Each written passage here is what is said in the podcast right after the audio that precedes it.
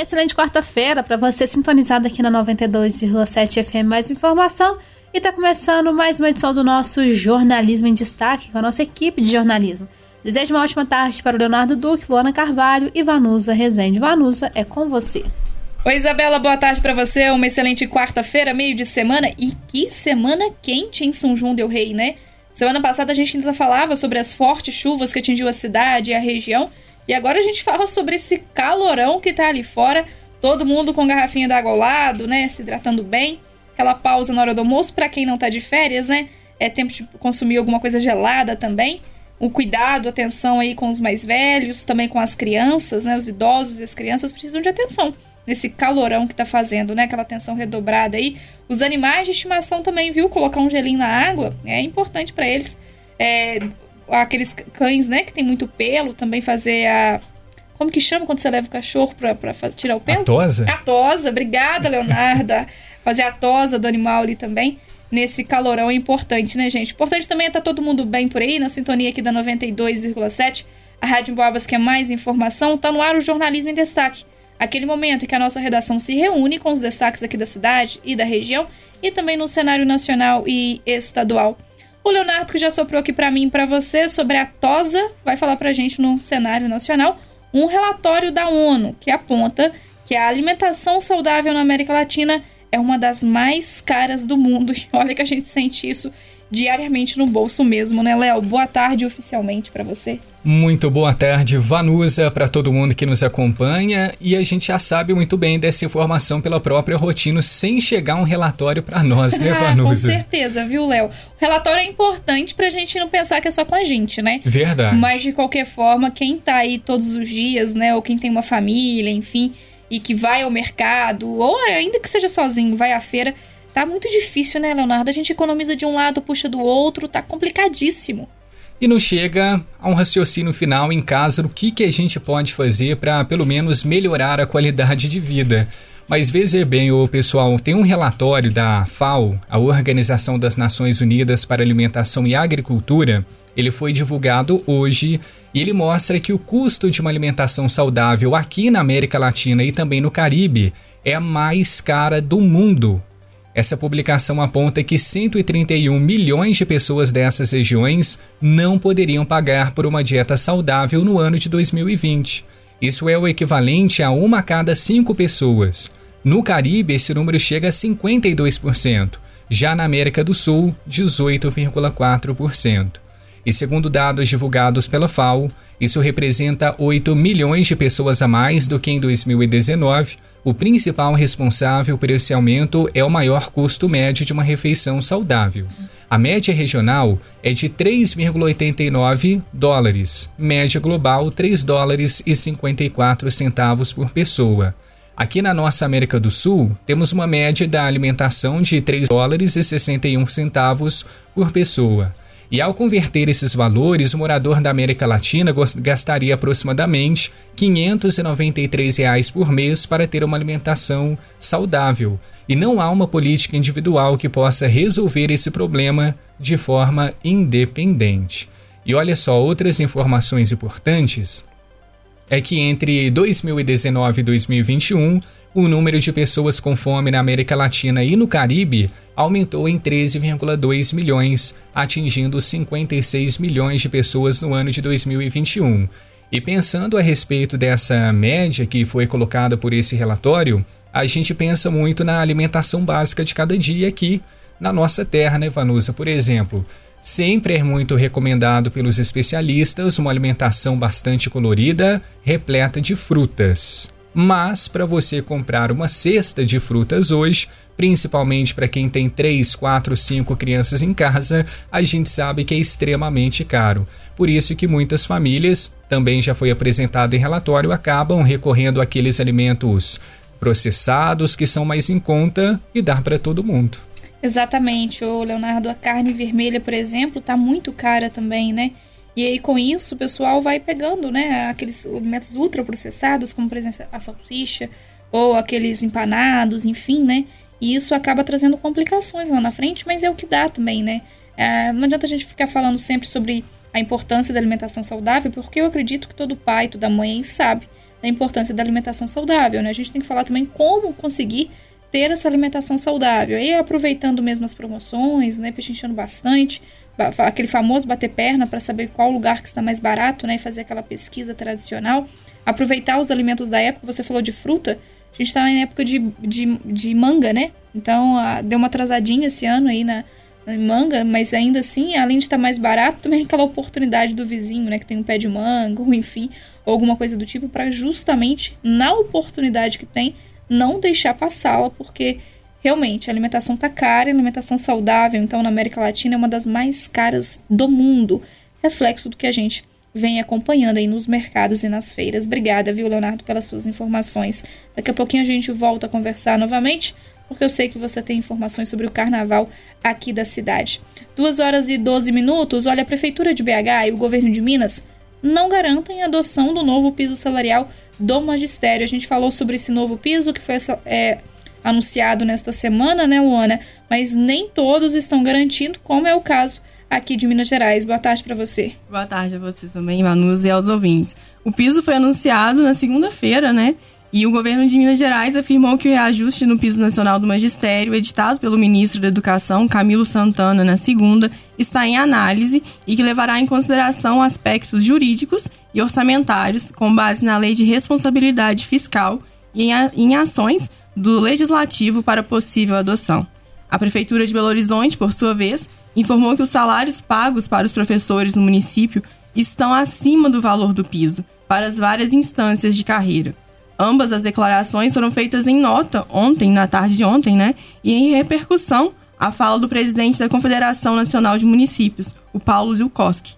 De acordo com o aumento do piso salarial, o magistério é inconstitucional.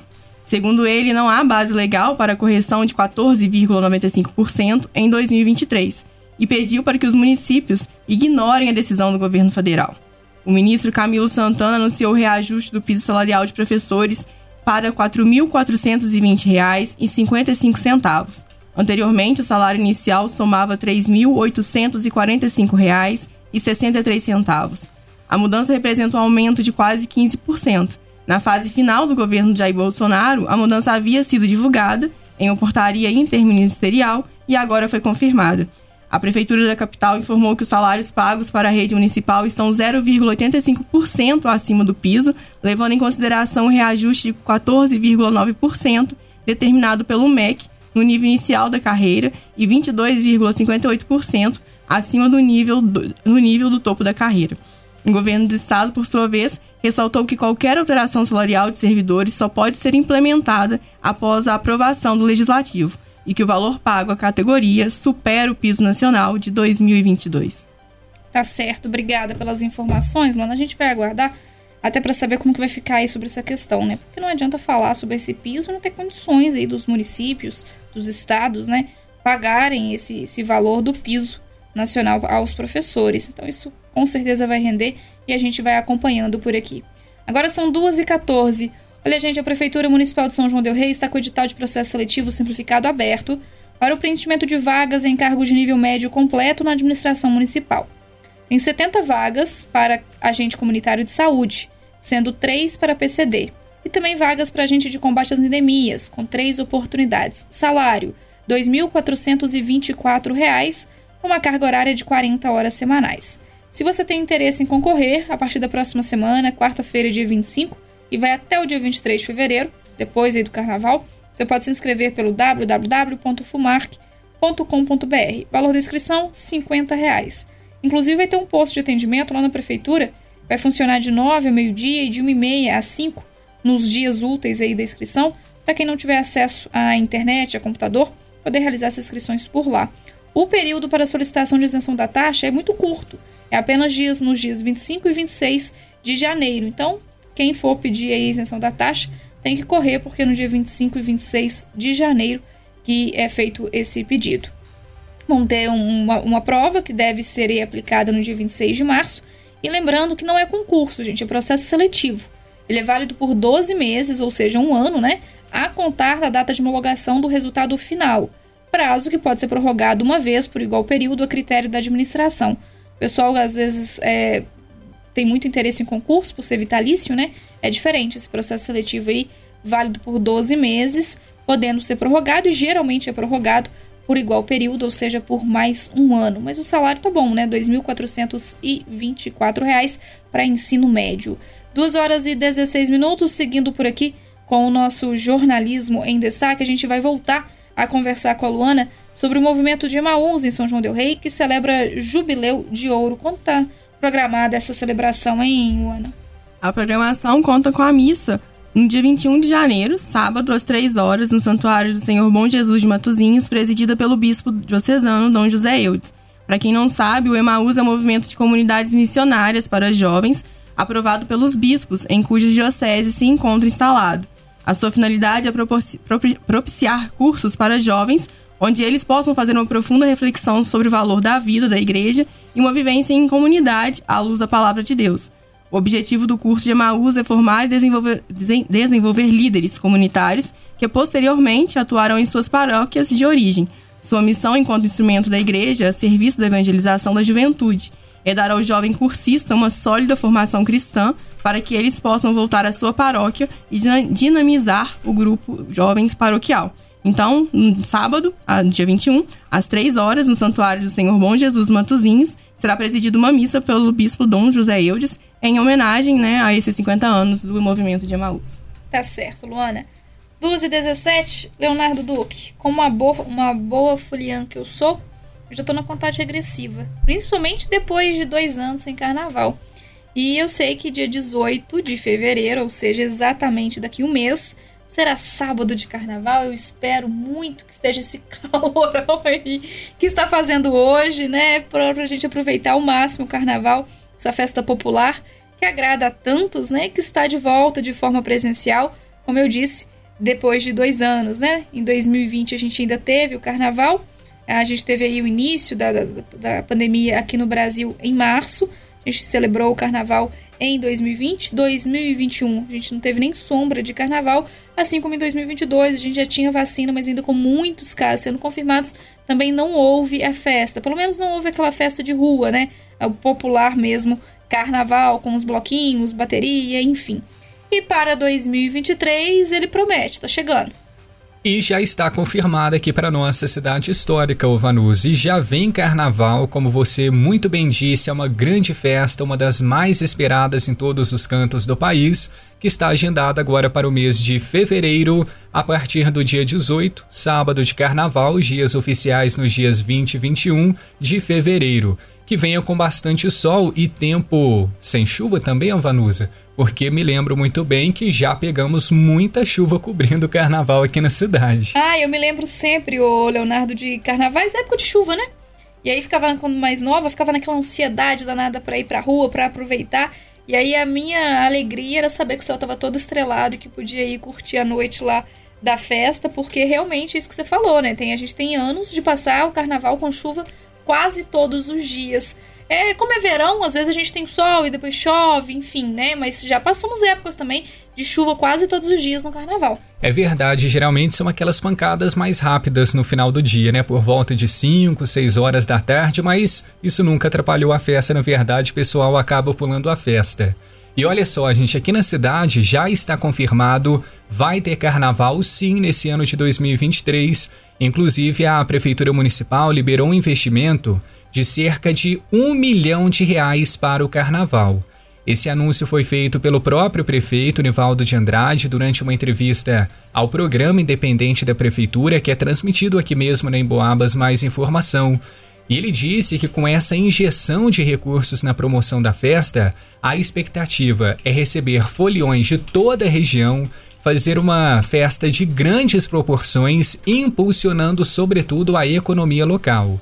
O chefe do nosso executivo disse ser uma oportunidade única para estimular empregos, por exemplo, para vendedores ambulantes, que temos vários aqui na nossa região, também para movimentar pousadas, hotéis, restaurantes, lanchonetes, estabelecimentos comerciais.